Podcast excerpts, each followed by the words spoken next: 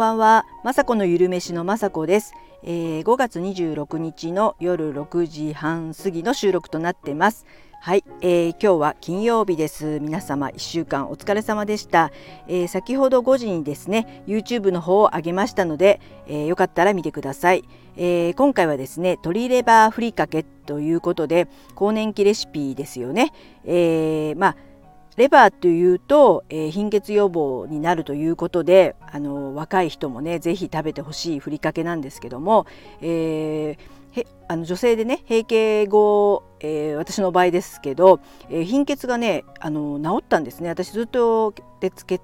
乏性貧血だったんですけどある時から、えー、全然貧血じゃなくなって先生に聞いたらもう閉経後は、えー、そんなね鉄あの血液を作らなくていいので、えー、赤血球数とか戻るんだよとか言われてあそうなんだと思ってじゃあ鉄であの、ね、鉄を取らなくちゃいけないってずっと思ってたんですけどようやくですねおばさんになるるとですね鉄も取らなくていいんだと思ってたんですね。でもですね今回あのレバーレバー私もともと好きであのね生命力というか元気になるやっぱり鉄分が入ってるっていうことで、えー、レバニラとかね作りますし外でね食べに行く時もレバニラ頼んだりししがちなんですけども今回それをねあのレバーのことを調べてたら今回ふりかけを見つけましてえふりかけがあったらなんか簡単にご飯にねえー、毎食食べれるしいいななんて思ってまあでも最近はけあの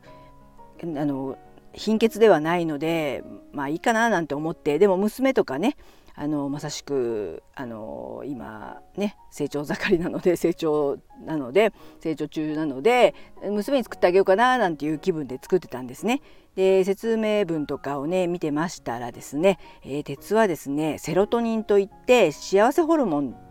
とかね、え神経伝達物質を作る、え材料でもあるということでもしですね鉄が少なくなったらそのセロトニンっていう幸せホルモンとかが、え作れなくなってですねイライラしたり鬱っぽくなるということが書いてあってあれ？もしかしたらあの更年期以降ね私も含め、えイライラすることがあるんですよ。まあ更年期だからまあ、しょうがないわとかあの思いがちな方もいると思いです思いますし私もそうなんですけどももしかしたらですね、まあ、いろんな栄養もそうですけど鉄がもしかして足りてなくてですねセロトニンを作る時に足りなくてですねちょっとイライラしがちなのかななんて思ってこれはですねますます、えー、閉経後以降も、えー、おばちゃんになったら鉄を取らなきゃいけないなと思いまして、えー、作ってみました。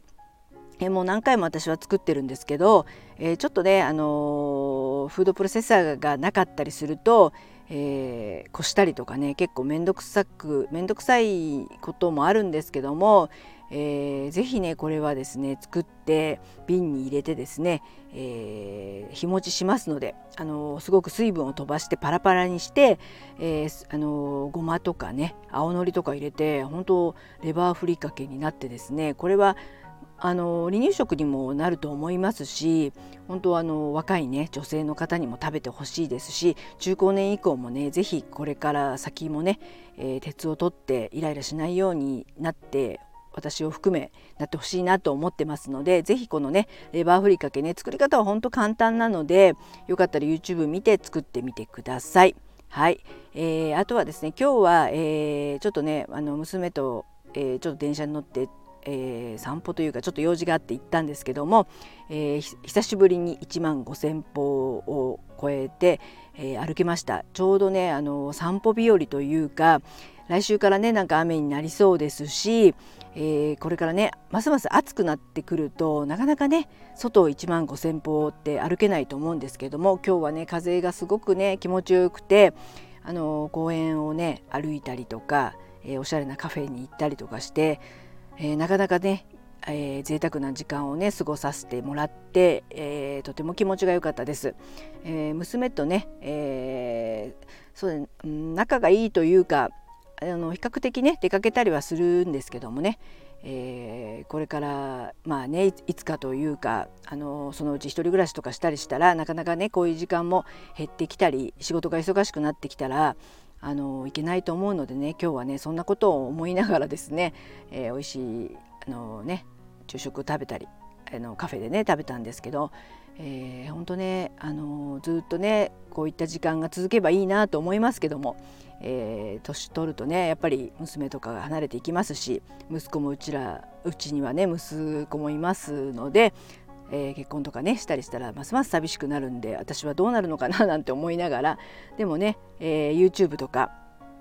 えー、やってますし、え、ブログとかやったりあとは本当娘もね結構おしゃれさんというか一緒にね洋服見たりするのが好きなので、えね、今度はそういったね娘のあのコーディネートしてもらったりとかね楽しいこともこれから見つけてね、えー、お互い元気に健康でねいっぱいね仕事をして頑張ろうねみたいな感じでね今日はとっても楽しいね平日を過ごさせてもらいました。またね来週から、えー、気合を入れて YouTube をねもう少しで800人になりそうなのでまだまだですけど、えー、日々コツコツと、えー、収録というか撮影もねえ、ありますし本当ね撮影は結構好きなんですけど本当このレシピをねあの何しようかって考えたり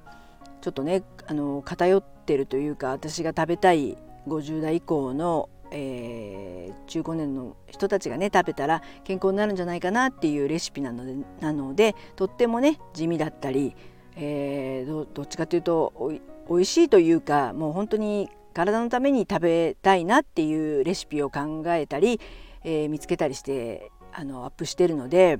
えー、あんまりねわーっと思って作りたいと思うレシピではないですけど私のねあの覚書として私が健康的にあこれ食べまたこれ食べて作ってみようあこれ作りたいと思って